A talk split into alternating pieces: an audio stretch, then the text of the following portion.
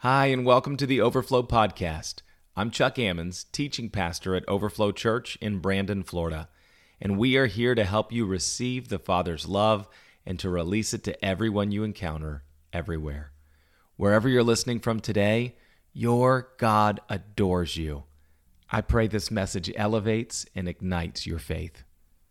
On this podcast, you will find biblical messages to activate your faith, as well as our You Asked For It series, where we address your questions about trusting God's goodness as Father and living out His fullness as beloved sons and daughters. To find out more about Overflow Church, visit us at myoverflowchurch.com or on Facebook at Overflow Church Brandon. We'd also love to encourage you to check out our book, Life in the Overflow, and its accompanying devotional at Amazon.com.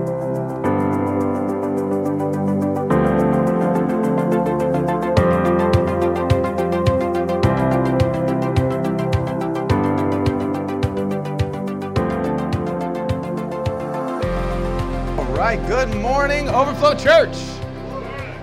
We've been in the midst of an amazing series, and if you think you've seen something this morning, we ain't seen nothing yet of what Jesus is about to do in the next few minutes, as we've been talking about a holiness that comes in our life when we choose to walk in wholeness.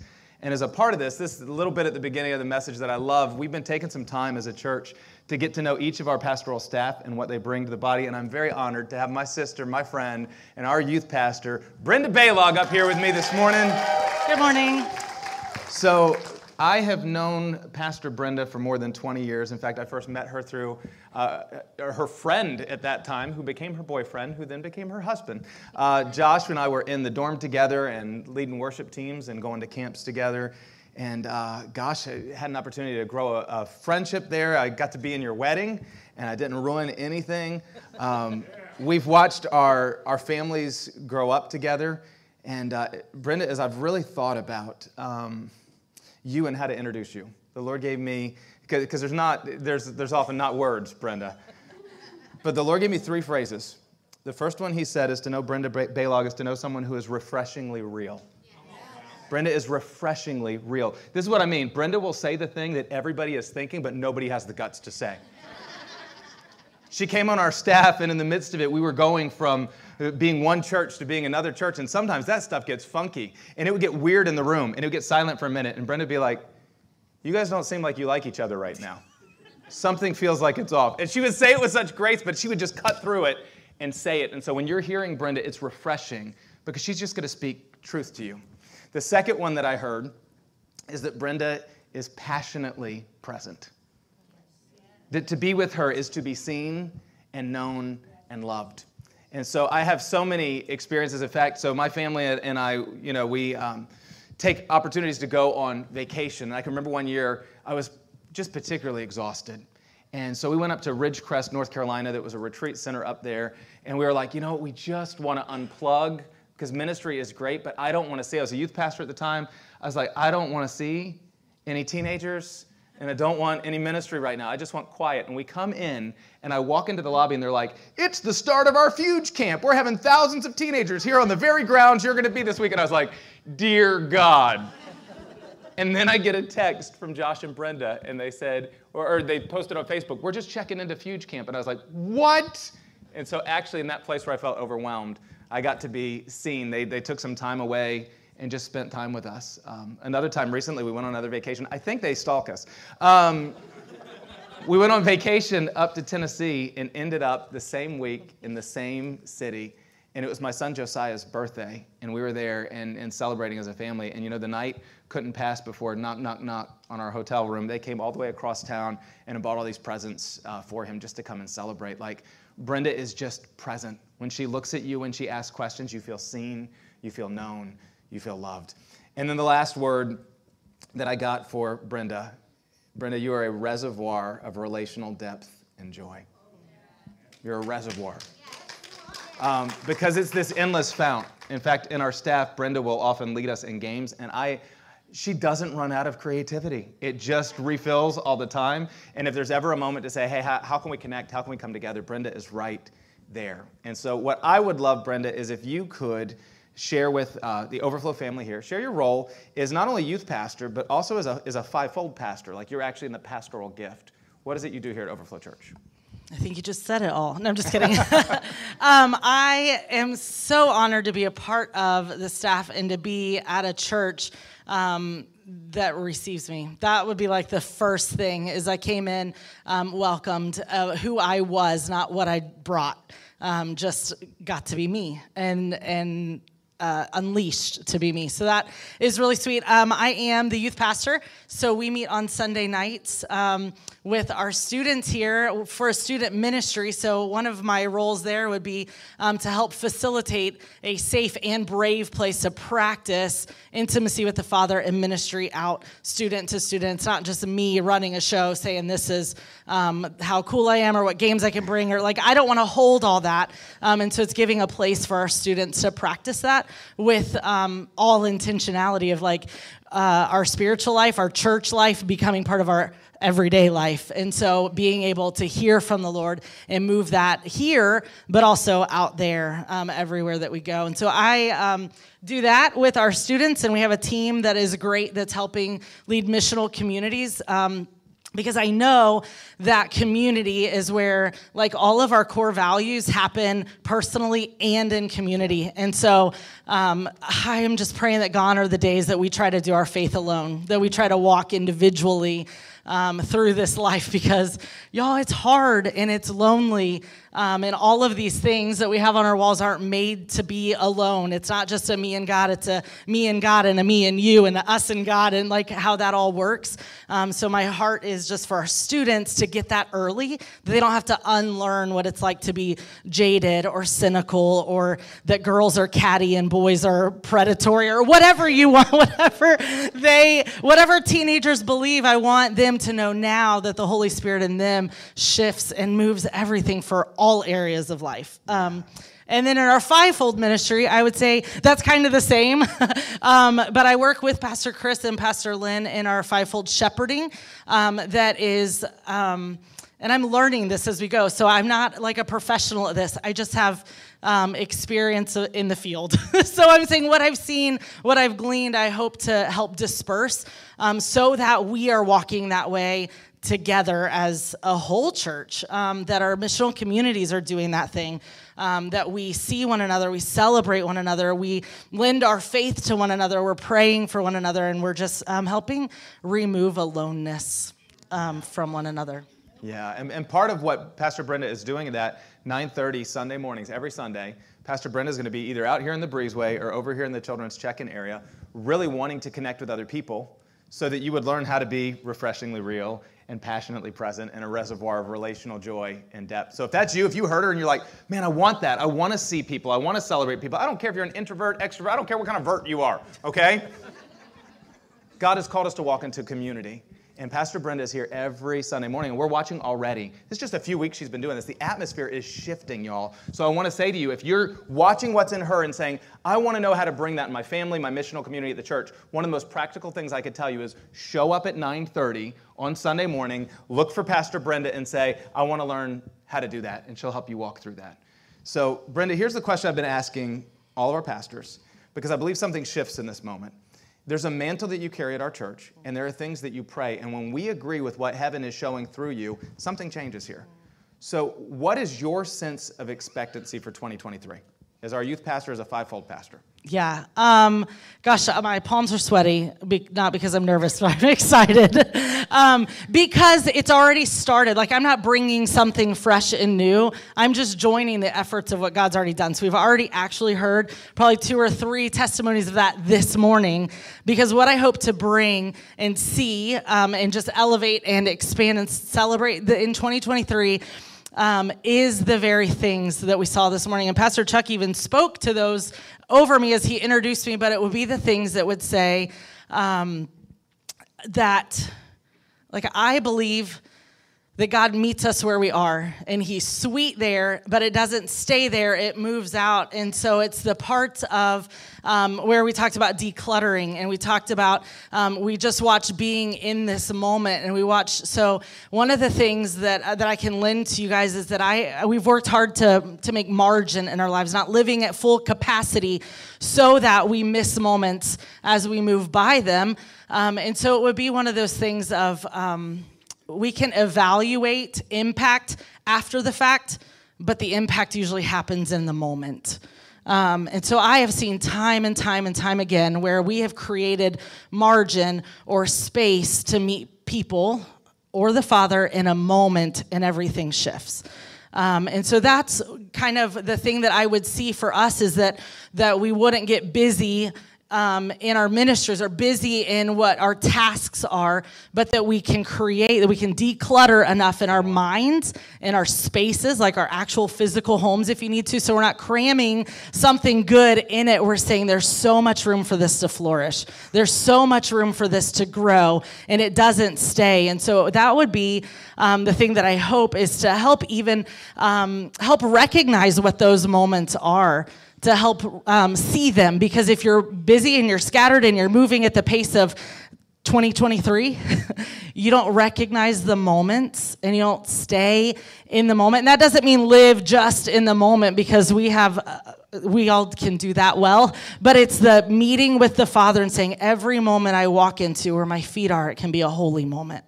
Every time I'm teaching a kid to tie their shoe, or I'm helping, I just helped a lady clean up a strawberry milkshake on the floor the other day because she fell, and it was like, Lord, this is a holy moment. So it's not like spiritualizing all the moments, it's recognizing if Christ in me is the hope of glory, where I move, there is glory. And so I want to help elevate the recognition of that in you, so that when you meet with God, you know everywhere you go, it can be a holy moment, and it's the impact of a moment that shifts something huge. Whether we see, taste, or smell that fruit, we know that that moment was intended for us. Come on. Do you receive that, church?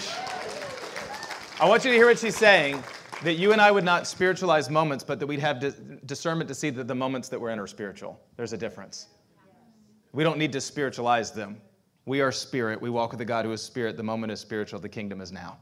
And that we could step into it. And so your youth pastor, fivefold pastor, just said that what she sees for this year is that you and I would make space in our souls to be uncluttered, that we could walk that way, not just as individuals, but as community. And so what I need to ask is, do you receive that as a word from the Lord? Yes. Do you receive the anointing to walk in that? Yes. Man, that's good. And so now here's the last thing that we get to do. She's spoken a blessing over us. Do you receive Pastor Brenda as our youth pastor? So I want you to extend your hands toward her right now, and we're just going to pray a blessing. So Father, what I hear from you, and I heard it as Brenda was speaking, and I speak it over my sister right now. Brenda, thank God. Thank God you stepped out of the shadows and saw it was safe to be you. And because you've boldly chosen to be you, so many sons and daughters are going to be who God created them to be. Because you are you, we can be us. So, Father, I bless my sister right now, the places that she's contending, the places that she's asking. We know even now, Lord, her family has been asking to live on this side of town, for you to open space, because community matters so much. I'm asking, Lord, you know the house, you know the place, you know the provision. This is easy for you. This is one we want to see this week. We want to see you move in such a way that this family needs to be here with their family. So, Father, we're calling right now for you to make a way, for you to bring her home. We receive them in all of their anointing, and I pray, Lord, that you would just pour through exponentially more. In Jesus' name, amen. Can you thank the Lord for our youth pastor?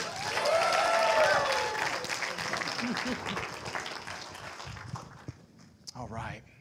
Well, we began this year with a prayer together, and this was the prayer that we lifted up, that we yearn to see every man, every woman, and every child know that they are held and God's adoring love. That we yearn to see every man, every woman, and every child grow to be whole as who God created them to be, and that we yearn to go alongside every man, woman, and child so that Brandon, the Bay, and beyond would be brought home to the Father's heart. Our prayer is to see our region held and whole and home. And I got to tell you, I am like giddy with nervous excitement this morning, because if you don't know it yet, what is happening all around us in this moment and even within us is crazy, because God right now is sowing seeds of full-blown revival across the land. It started a week and a half ago from what we could see. I mean, he's always moving, but we became aware as a region. about a week and a half ago at Asbury University. They had a normal midweek chapel service that students have to go to. I went to Bible college. I know those midweek services, and sometimes they don't feel like glory. I preached some of those midweek services. But about 5 students felt like the Lord was doing something in that chapel with no other instrumentation, nobody else leading. They just began to pray. And since those 5 students started, they haven't stopped.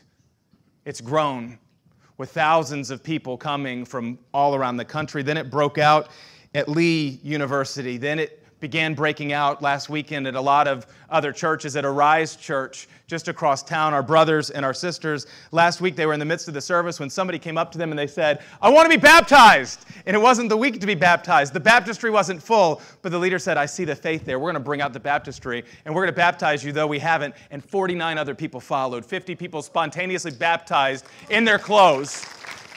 They ran out of towels, y'all. They were taking the dressing off of tables to give people something. That's the book of Acts kind of stuff. Across town, our brothers and sisters at Abide Church started seeing God moving in healing and miracles and hunger. And so they just opened up the building every night. They just had a 24-hour burn where they had everybody just come, and God is moving.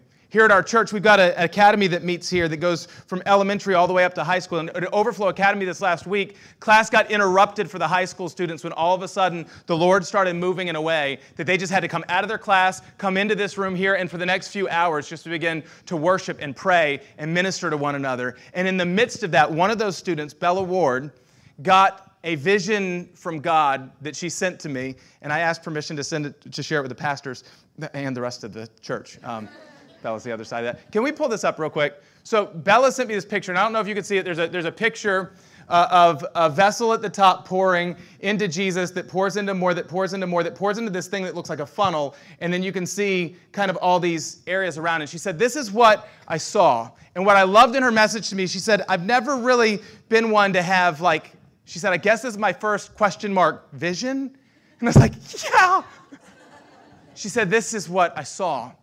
I saw this oil pouring," and Bella, I don't know if you know, but oil is the representation of the Holy Spirit. She said, "I saw this oil pouring upon Jesus as I sat here.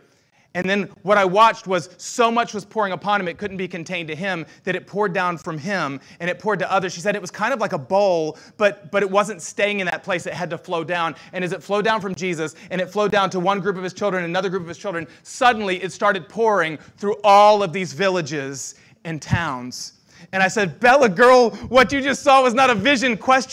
This is the revival that we're watching right now." And when I saw this picture, I said, "This is Acts chapter 2. This is in the last days. I will pour out my spirit so that my sons and my daughters, that young and old, they will all prophesy." So I want to tell you, here this week was a daughter who said, "I'm going to make space." And because she made space, God started to move. So Bella, can you come up here for just a second? Can we give it up for our friend Bella? I want you to know, when Bella sent this to me, we weren't seeing the news of all of this. It wasn't like Bella watched the news and it was like, "What's a cool picture of that?" It was Bella being quiet in the middle of a school day and God pouring out and saying, "This is what I'm doing." And she said, "I think there's something here. I need to send it to my pastor." And when she sent it, I about fell out of my chair, because you are seeing, can you see it? This is a prophetic vision of what the Lord is doing. And so this is what I want to do. I want you to extend your hands. Oh, I'm excited about this. Extend your hands toward Bella. And what we're asking right now, Father, would you come? In fact, I'm going to take the same oil, Lord, that is representative of your spirit, and I'm going to ask right now for your daughter, Bella, that you would pour out, that this would be the first of many visions. Father, we receive, those of you who walk strongly in the prophetic grace, come on, you need to be praying right now, Lord. We receive the prophetic grace in this daughter that you are speaking to her. And I pray, Father, that you would increase it. I pray that your spirit would come and fill her. I pray the words would get bolder. I pray confidence now in Jesus' name, that she would walk in a place where she would not apologize for what she sees, but she'd also not strive for it. She wouldn't go home today and go, "What's the next vision I'm going to have?" This found her. Father, you pursued her when she was just walking as a daughter that you very much loved. And so there's no pressure on Bella in this moment. As she lives, you're going to pursue her. So now I just see, Lord, in the Old Testament, Elisha and the ceaseless oil that would pour out. I pray, Father, that in Bella's life, that her life would look like her vision. You don't do anything without first revealing it to your prophets and your prophetesses. So, Father, if you want it for the region, I know you want it for Bella. So I call you right now, Lord, to baptize her in the depth of your spirit, your love, and your adoration. I pray that any voice that ever would have lied to her to tell her she was not sufficient or enough, or the things that she saw were different or somehow lacking, that she'd understand that the difference, the uniqueness is what makes the glory. Embolden her voice right now in Jesus' name. And now this is where it gets exciting. I want you to take your hands that have been extended toward her, and I want you to put them in a receiving posture. You open your hands to receive. Bella, I want you to extend your hands right now out to the congregation. And I'm going to have you just repeat after me, and you just mean what you say, and something's going to happen. I want you to say, Jesus, the same kindness you've shown me to show me visions of what you want to do, I release to my brothers and sisters. Speak to them in dreams, in visions, and astound them in Jesus' name. If you agree with that, say amen. Wow, thank you. Y'all, we're not even into the introduction of the message yet. As this picture of revival has been sweeping through, this is what we've seen this week. Last week we stood up on the platform. Pastor Aaron had a vision that 140 people from this body of Overflow would come to know Jesus. And I got to tell you that in the last week and midweek, minding our own business, going about our own, we had two daughters come home in radical places far off from the Lord that had surrendered their lives to say, I'm leaving behind. And both of them were in the middle of a lifestyle that was not pleasing or honoring to God. It was deep brokenness that everybody else had written off. Both of them were at the extremes. Okay, and I want to protect the sanctity of their stories, but I want to tell you, these were those that were far from God, that did not darken the doors of a church, and in the middle of the week reached out and said, my father wants me and I'm running home to be with him. God's calling his daughters home. This week, in the middle of regular meetings, we saw multiple healings across our campus. I got an opportunity to sit with my brother Teddy. I don't know if Teddy's in the room, but he's working. Of course he is. My father's always working, and so is Teddy, protecting us. In the middle, Teddy came in. He said, I just can't move my neck at all. And so just in the moment, we just stopped. Candace and I just stopped, laid hands on him, prayed, and said, Lord, I just pray that you'd move. We said, amen. We went through a meeting. And if you've been in a meeting with me, you know I'm a talk. And so we went for some time. We got all the way done with the meeting. We came out, and just as he's walking out, I said, hey, how's your neck? And all of a sudden, his face went like this. He went. And he looked at Candace. He's like, can you?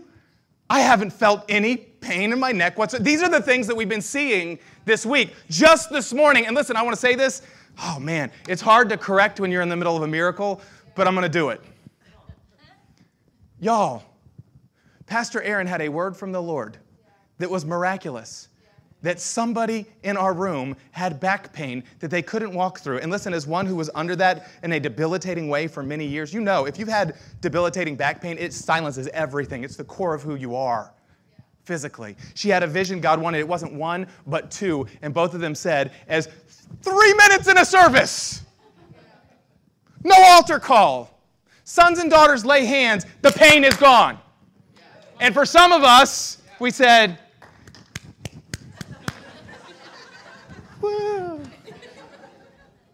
yo, my God still heals.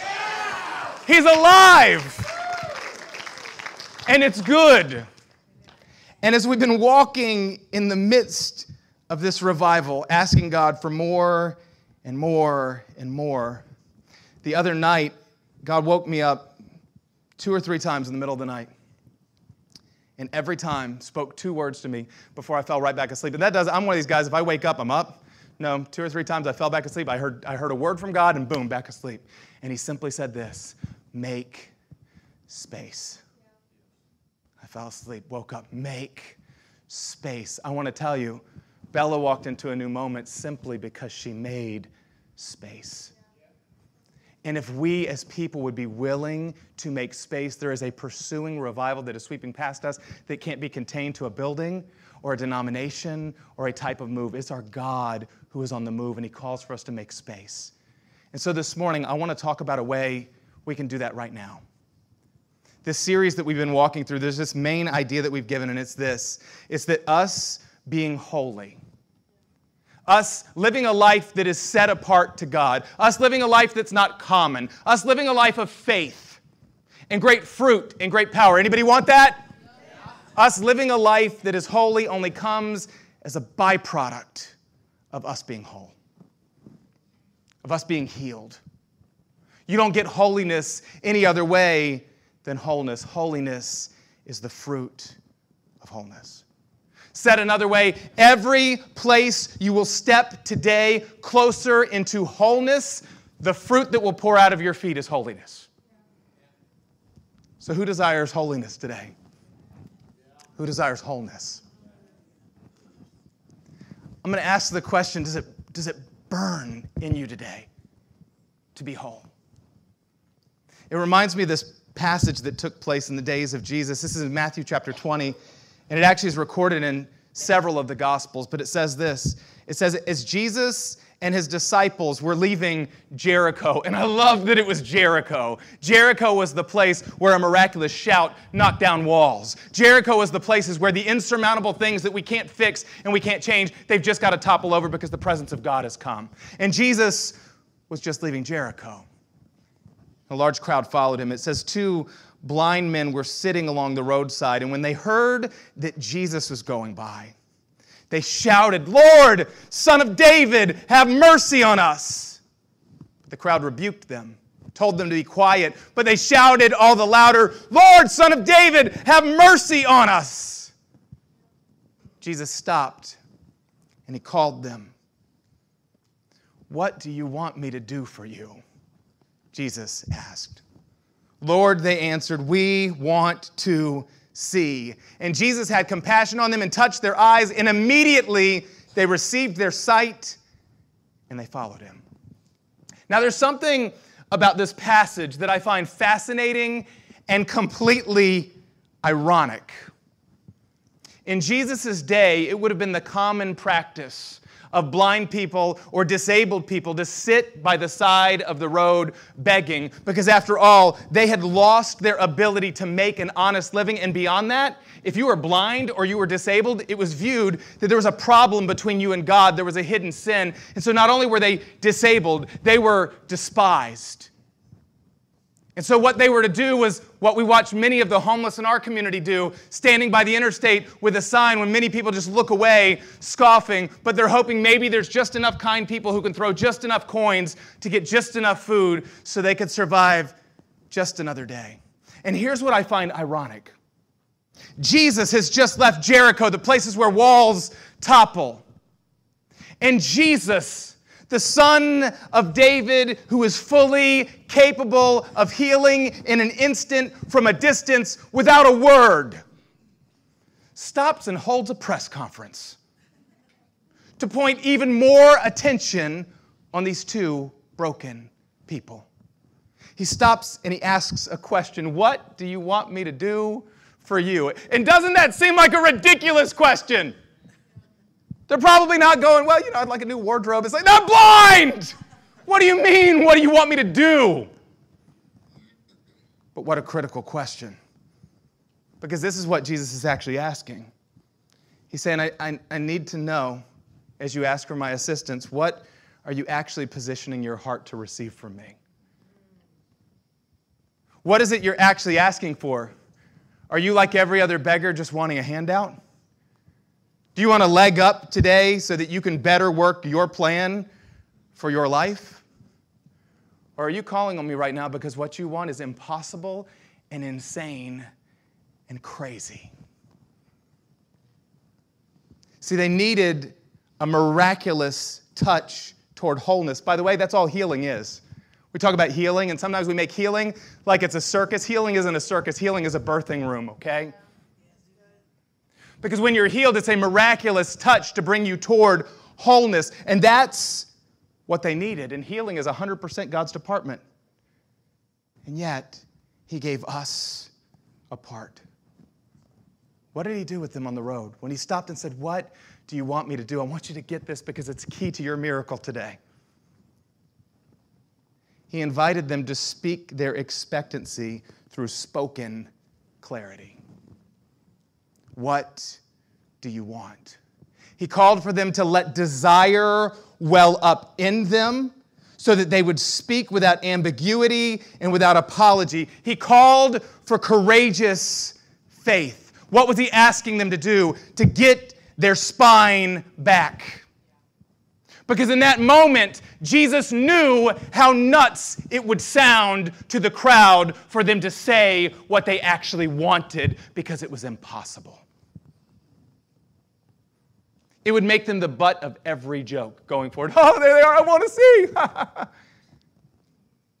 It could offend another almsgiver that was walking by to say, no, I'm not going to be associated with those crazy people.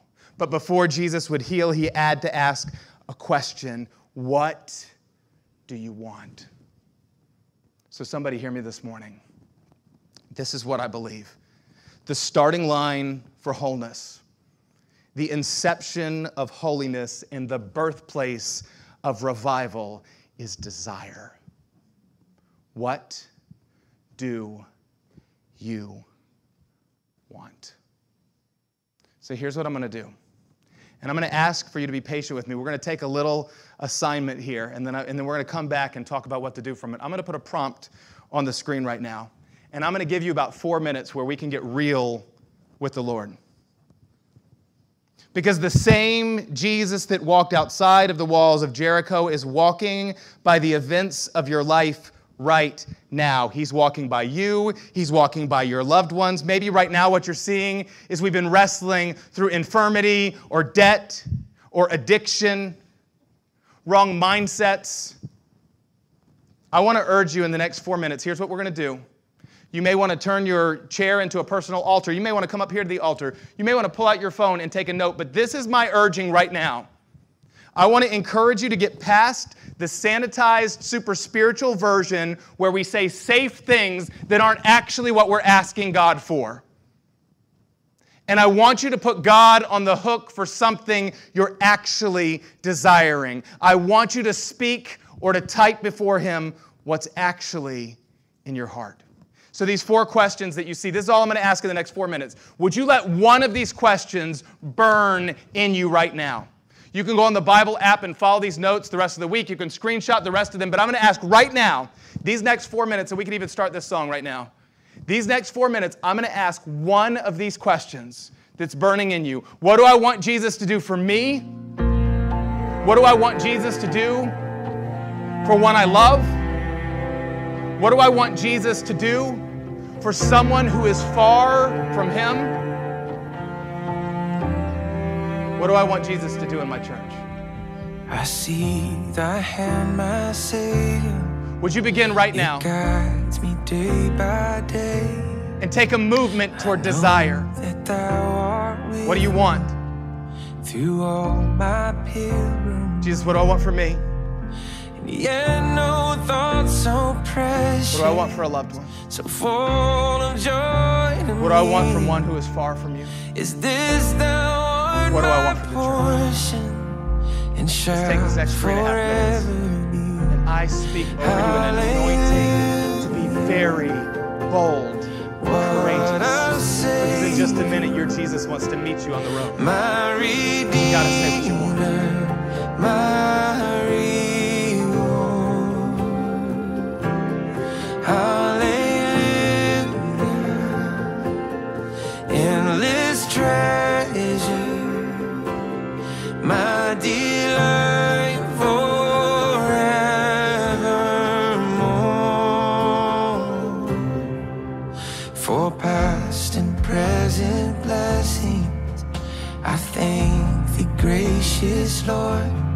I reverence every precept and promise in Thy word. But oh, this sweet assurance is more than all to me. Thy Savior art my portion, and shall forever be. Somebody right now, you're sanitizing it, you're cleaning it up. What I say. Going to ask you at this starting point, would you just respond to the invitation? invitation for desire. I'm going to tell him without cleaning it up, this is what I want.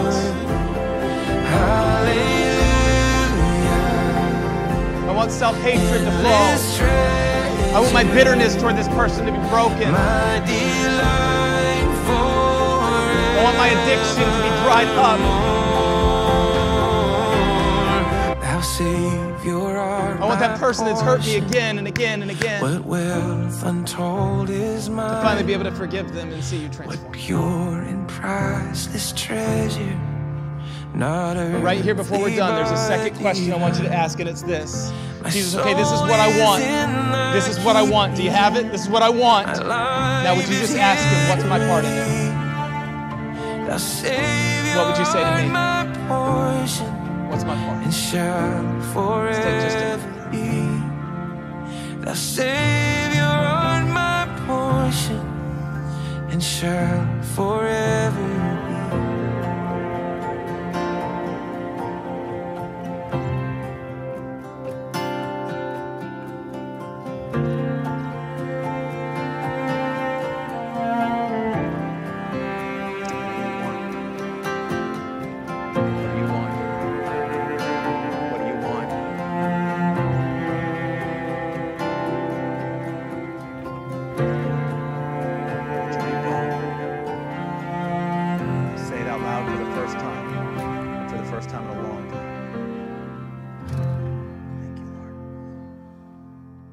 What we're going to do in just a moment with those, and I just want to thank you for your boldness in that moment.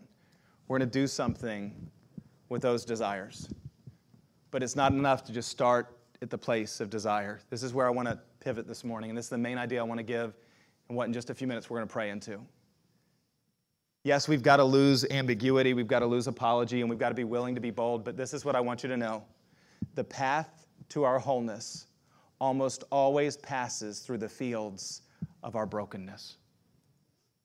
The path of our wholeness almost always passes through the fields of our brokenness. If we look at Jesus and these two men on the side of the road, in order for them to see, two things had to happen. Number one, they had to admit they were blind. But number two, they had to believe that Jesus was ready to change it. They had to face their brokenness. And so let me get real for a minute, because the Bible that I read says that the cross purchased it all. It says that he gives us more than we have the capacity to ask or imagine. And yet, often, listen, I wasn't rebuking you this morning when I said we golf clap. We often do that. Why? Why?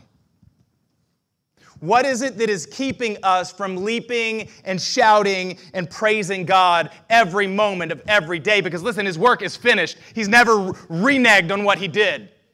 We see more glory every moment. So what in the world is keeping the church from unhinged and uncontainable joy? Let me make it personal for you. Here's my question. What happened? What happened? And I would imagine if your story is anything like mine, it would be one of a few things.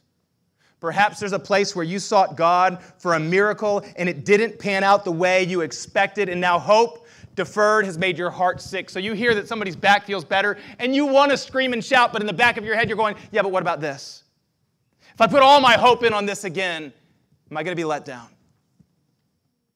Maybe you're at a place right now where you have a belief in something that you know in your head is a lie, but you cannot seem to shake it from your emotions. And you've grown weary there, and if you're really being honest this morning, you'd say, you know what? I've settled to a life of asking for alms by the side of the road. I'm not asking desperate, desiring prayers anymore. I'm just getting by.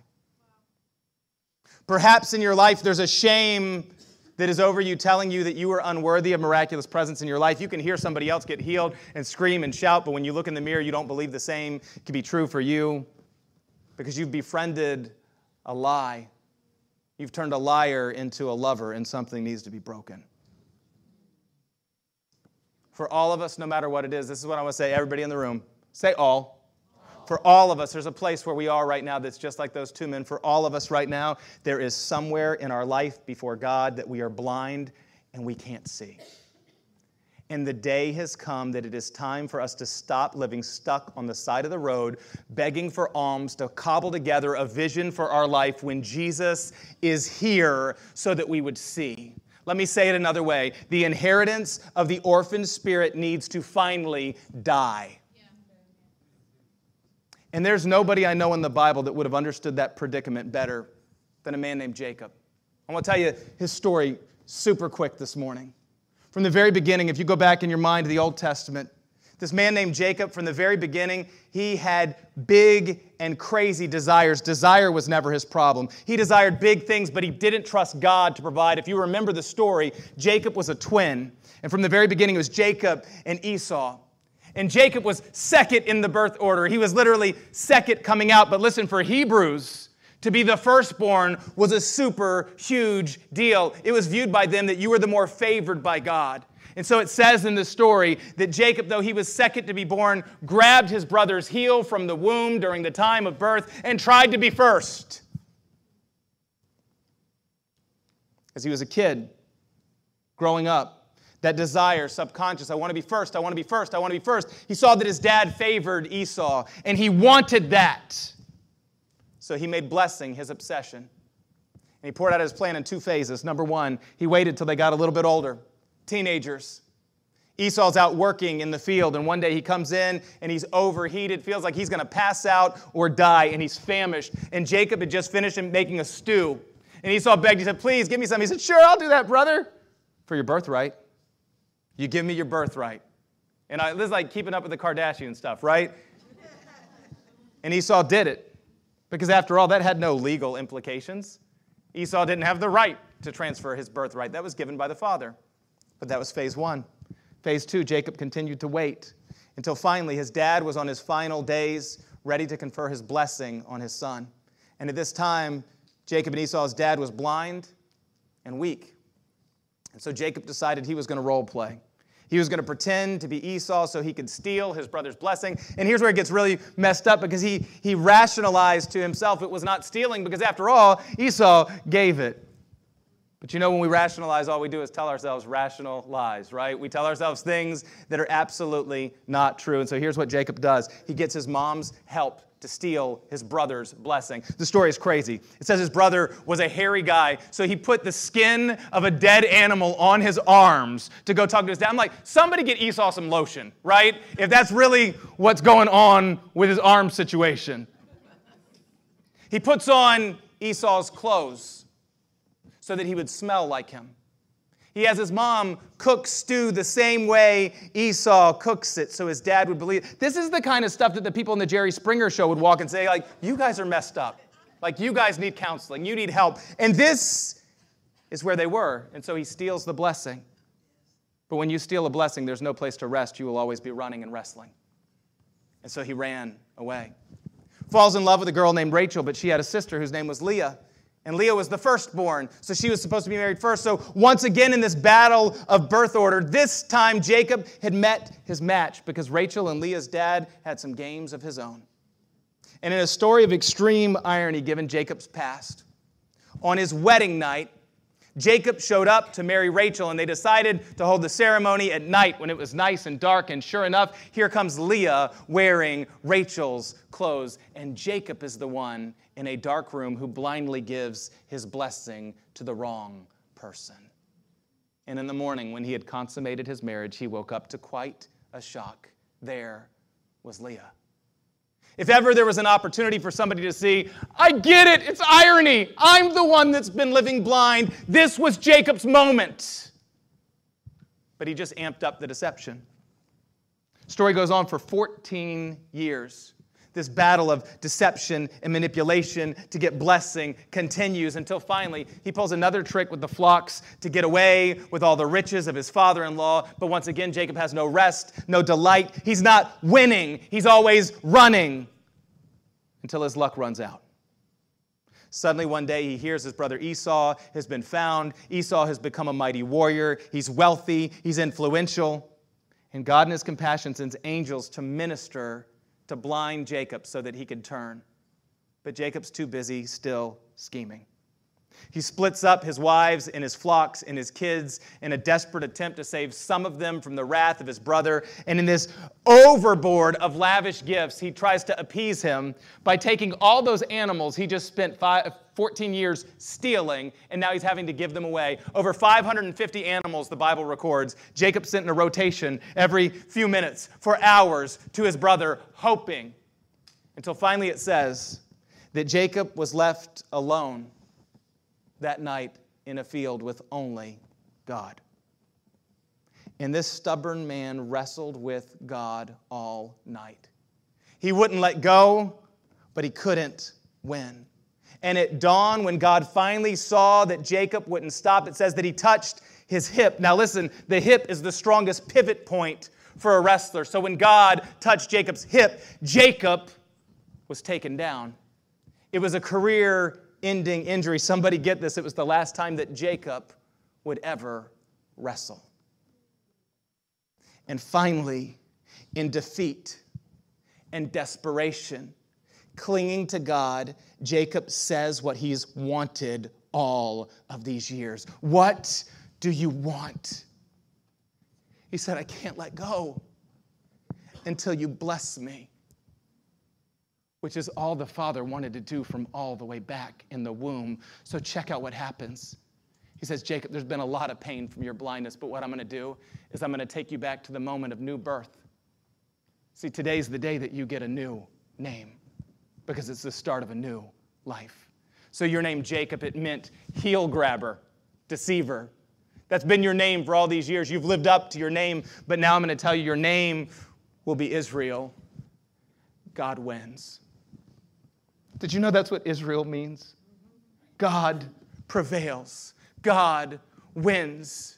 You wrestled and you ran, but I'm going to win. And so he touched Jacob's hip because from this moment he was going to walk a different way. Listen, he wrestled as an orphan, but he could only rest as a son. And it leads me to the place with those desires you just wrote down a minute ago. I want to say this to us as we kind of land the plane this morning. Wherever you don't know who and whose you are, you will wrestle as an orphan where you were created to rest as a beloved kid. Wherever you don't know who you are and whose you are, you will wrestle. Begging for alms, begging to get by, asking God for another thing and another thing. You're always going to be busy. You're always going to be running. It's the problem I see with many of our prayer lives, with many of the ways that we worship. We lift our hands when we're on the mountaintop, and we get real quiet when we're in the valleys. Our schedules and our endless running and our constant stress, we're wrestling with God as orphans. And when things haven't come in the timing, in the presentation we wanted, we, like Jacob, have reached out to grab the blessing. We've doubted, and we've strived, and we've feared, and we've worried, and we've controlled, and we've manipulated. And we've chosen pride.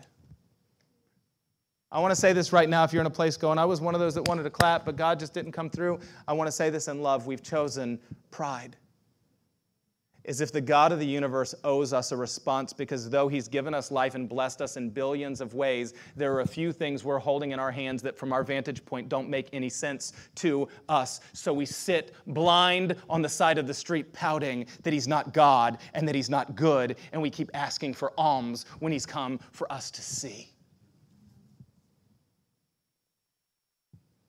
I want to tell you this morning that I believe the victim spirit is a demonic entity to make beloved kids live like they're orphans.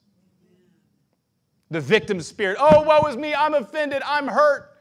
Oh, this has come against me. Listen, brokenness comes to all of us, so I don't say this with any lack of compassion. My heart bleeds for the way God's children have hurt. It bleeds even more for the times it's happened within the doors of a church. But the victim spirit, the I alone and the only one, and God hasn't come through for me, that is a demonic entity, and it is for a sole reason of keeping you blind so that you would keep trying by little prayers and little plans to get by knowing it will never satisfy. And it is time for you and I to be done wrestling like an orphan and in the mess and mystery called life to admit that we are blind so that we can be done forging our own path. I'll read just one last scripture to you this morning. It's from Hebrews chapter 12. God's speaking to us, and he says this. He says, have you completely forgotten this word of encouragement that addresses you as a father addresses his son? It says, my son, don't make light of the Lord's discipline. Don't lose heart when he rebukes you, because the Lord disciplines the one he loves, and he chastens everyone he accepts as a son.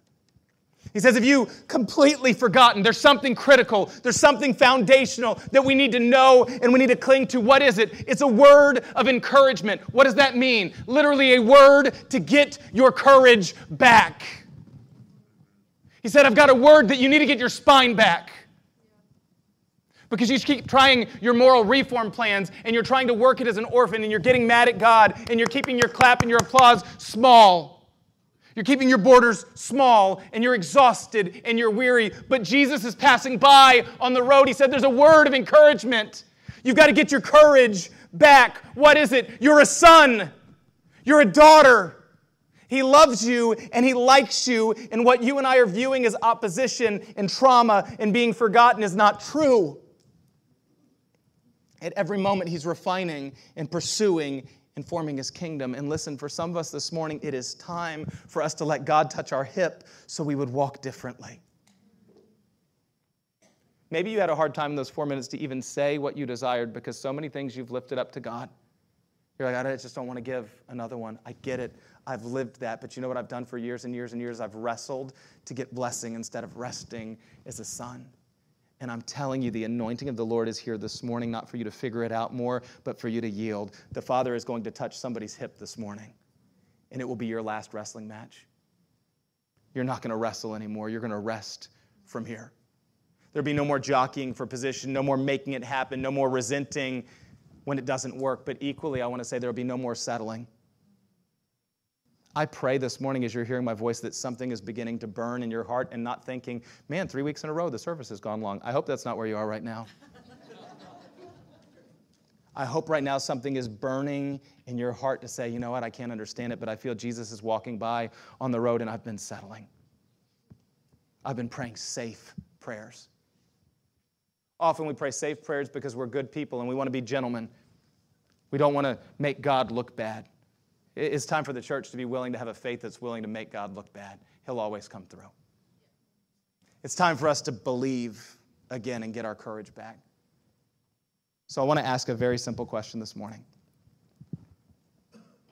Where is it time for the orphan spirit to die? Where is it time for you to stop just getting the next plan and, I'm okay, brother and sister, I'm okay, I'm fine, it's all right. Where is it time to actually dream and desire again? Where is it time to get your courage back and your spine back? Where is it time to have radical faith again? Where is it time to make space and to get your rest and to get your delight back? Where is it time to surrender the idols that we're chasing for blessing? Where is it time for desire to be birthed again? Where is it time that we're blind and we need to see? Where is it time for a wholeness that will result in holiness? And where is it time that something in you needs to be revived? And that I just want to ask if you would stand with me. Because there are two responses I want to give this morning. And I'm going to ask as you're before the Lord, if you just close your eyes for a minute. As I've asked the Lord where we're to go, this is what I sensed he said. There are places that we're blind. There are places we're just trying to get by. There are places we're settling. So for somebody this morning, there's a place you're settling. It's time to be done settling. It's time to get your spine back. It's time to get your courage back. For somebody else, you have big dreams, but like Jacob, it's like you're wrestling all the time. You're always trying to get it. You're always trying to make the opportunity. And you feel like an orphan. And it's time for the victim spirit and the orphan spirit to die. I'm going to ask right now if you could just lay a hand on your heart. I just want to begin to pray for you. Holy Spirit, would you speak all around this room? Holy Spirit, would you move? This is what I believe. I believe the Lord is coming by on the road of our lives right now. And he's wanting to completely take over. And I see two responses this morning. Even as we close our time in worship, I see two responses. Number one, there are some who need to come home for the first time.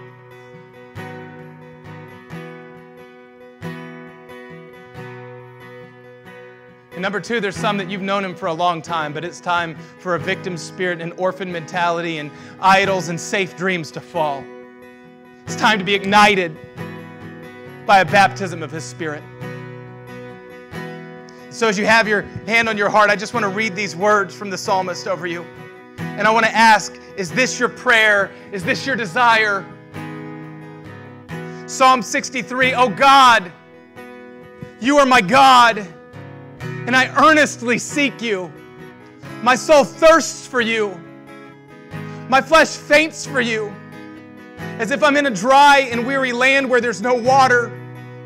So God, I'm looking for you in your sanctuary, beholding your power and your glory, and I declare that your steadfast love is better than life, and so my lips will praise you." Somebody, it's like your lips have been a prison cell, and they need to be opened up today for radical praise to pour out again, for radical dreams to pour out again. Somebody, would you say, God, I want my lips to praise you again. I want to believe you again. So I'll bless you as long as I live. In your name I lift my hands. My soul will be satisfied with rich food, and my mouth will always praise you with joyful lips. Here's what I want to ask. As I've been praying this week, if you've been around here, you'll know this isn't an MO that I normally walk by, so somebody needs to receive this morning that this is a directive from the Lord. There's somebody here in the room, or somebodies, that he's been pursuing you. The Lord said there's somebody right now that is burning in their heart. They want to know me like that. They want to know me as their portion, as their God, as their everything, not just a ticket to heaven, not just a punch card, but they want to know the living God. And they need to come home. And if that's you, this is what he said. He said this morning, I want them to come the same way they did in the psalm. I want them to come out of the dark into the light and to seek me in my sanctuary. So what I'm going to ask right now, with everybody else, your hand on your heart, your eyes closed, I'm going to say right now, if you are at the place where you don't know if you've ever come home before, I don't care if you said, I prayed a prayer when I was young, but I don't think it meant anything. If right now it's burning in you to say, my Father's jealous for me, he wants my heart. I've been blind, I've been wrestling, I've been running, I've been scheming, I've been fearing, but it's time to come home. I'm going to ask right now, in faith, I'm believing God has had you on my heart all week. I'm going to ask you to step out of your seat and come forward. If you're ready to receive Jesus Christ as your Savior, I'm going to ask you to be very bold and courageous and step out of your seat and come forward. I'm going to ask you to come right here to the platform where we're going to celebrate and we're going to pray. Come on. Yes, Lord. Yes, Lord. I'm going to ask you to be bold and come forward. Yes, Lord. Yes, Lord. I don't want you to be thinking about anybody else. Like those two men on the road, they crossed a threshold where they no longer cared what anybody else said, what anybody else thought, because I want to tell you this right now, you're going to be stepping into a family. You're not going to walk alone anymore. If that's you, I'm not going to strive. I'm not going to yearn. I'm not going to twist your arm. I'm not going to beg, but I am going to steward this moment. If it's burning in you right now, would you please just take that step? If it's burning in you, yes, Lord. Yes, Lord. If it's burning in you, would you just take that step? God, I got to know you. I don't care what anybody else thinks. I got to know you. I'm going to stay here another 30 seconds before I ask the next. But if that's you, it's the last time I'm going to ask it.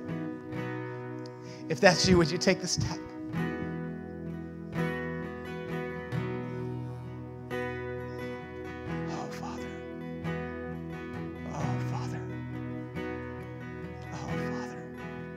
I'm going to ask right now for you who've come forward, just even before him, the psalm talks about your lips praising him. Would you just begin to tell him, God, I just got to know you. Would you just begin in your own heart just to tell him how you long for him?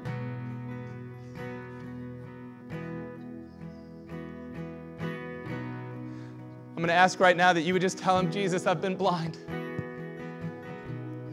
I've been struggling, and I've been striving, and I've been wanting to be seen and known and noticed and loved and embraced. Come on, anybody else, this is you. You come on now while we're praying. I'm done running, Jesus. Would you tell him that? Those of you who've come to surrender, I'm done running. No more running. Would you say with your own lips, I'm done running. I'm not going to run anymore. I can't fix it. I can't make myself see. But God, what I want is I want to see you. I give you my every wayward path. Would you come and fill me with your spirit?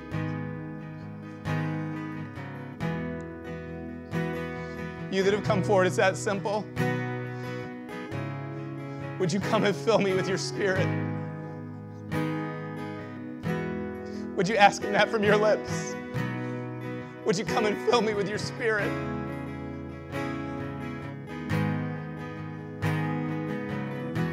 Oh, Father God, you're so good. You are so good. I want to tell you, you are seen, you are adored, you are loved, you are enough.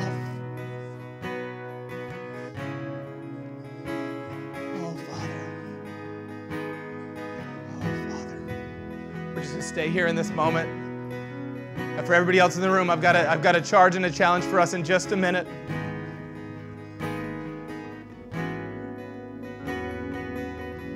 The Father says, I delight. Father's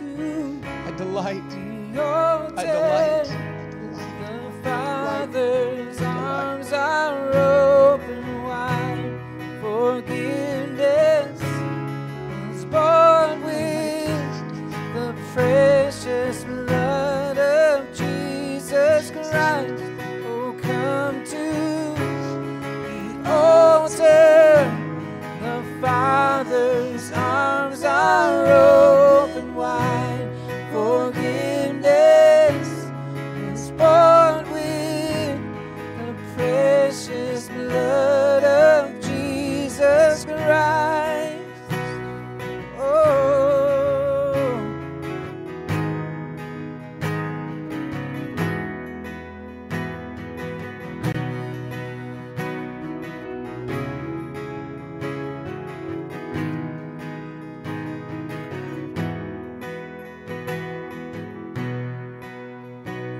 Behind your regrets and mistakes, come today, there's no reason to wait.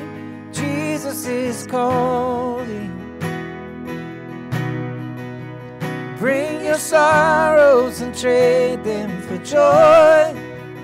From the ashes a new life is born. Jesus is calling.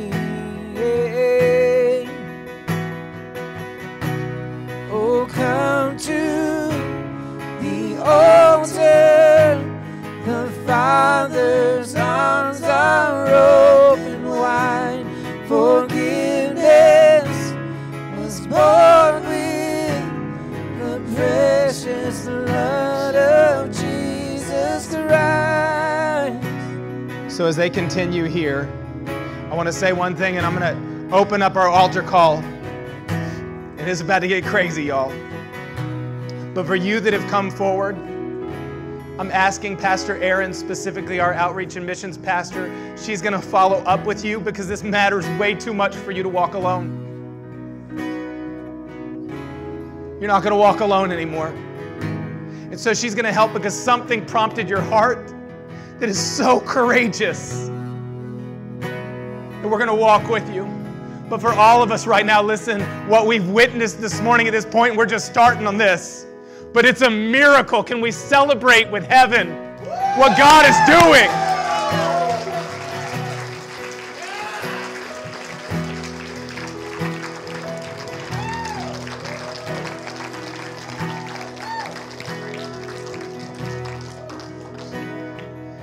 And now there's one more place for us to go, because this is what I heard from the Lord. He said, there are many people in the room that you know me. You know me. You love me, but you've been walking blind. So for those of you who came forward, this second part of the altar call is for you, so you just stay right where you are. But a lot of other brothers and sisters are going to be joining you. There are some in the room right now where you're saying, it is time for wrestling to be done. It is time for the victim spirit to die. There's some lie of unworthiness you've been believing. Even now, what I'm going to ask, if that's you, there's a lie of unworthiness you've been believing. There's a wrestling. There's a striving. And right now, you know there's a filling of the Holy Spirit. There's a place where He comes and baptizes you fully, takes you under, and you want to walk in. We could keep worshiping, worship team. You know right now the Father wants more for you, that He's jealous, that He wants to fill you completely. Somebody, you're in a place where you say, where I've been in my life, I've not felt seen or loved. I always feel like the third wheel walking into every room, and you need a baptism of love to know that He's always chosen you. And there's no more wrestling. There's no more figuring it out. If that's you this morning, that you want a baptism of His love, saying, I'm done wrestling. I'm done sitting by the side of the road begging for alms. I need the Holy Spirit to come and fill me completely. All of His heart, all of His love, all of His gifts, all of His presence. If that's you, I'm going to ask you to step out from your seat and join your brothers and sisters here at the altar, because we're going to pray for a filling for you now. If you're saying, Holy Spirit, I need you, come right now. Would you step out from your seat right now? Holy Spirit, I want you to fill me. Yes, Lord. Yes, Lord. Yes, Lord. Holy Spirit, I'm done with it just being okay. I'm done with just getting by another day. I'm done with playing church. Jesus, I want you to fully take over. You're saying right now, I'm ready for you to clean house. Take whatever you want. And what I'm going to ask is, you guys have come in the same way. It says, my lips will praise you. Will you just begin to tell Him, Father, this is what I'm carrying, but I'm praising you. Father, I can't solve it, but I'm praising you. Right now, would you just begin to praise Him? Would you begin to praise Him? I'm going to ask some of our pastors and elders and prayer ministers just to come around you, even as you're here. Anybody else that's coming, as you're coming, this is what we're asking right now. We've got oil up here on the altar. Any of our ministers in the room, they're just going to come around you and lay a hand on you and ask the Lord to pour through more than you could ask or imagine. So here's my question. You've come forward. What do you want? What do you want? What do you want? Tell Him now, out of your lips. What do you want? What do you want? What do you want?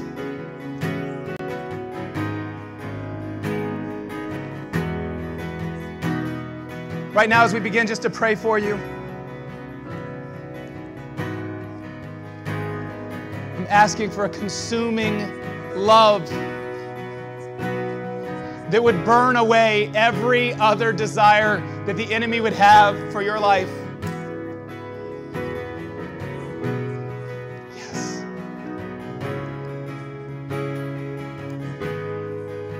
Yeah, ministers, let's just continue to pray. Worship team continues, lead us here in worship. We're just going to steward this moment here. Yes, Father, come and fill. Come and move.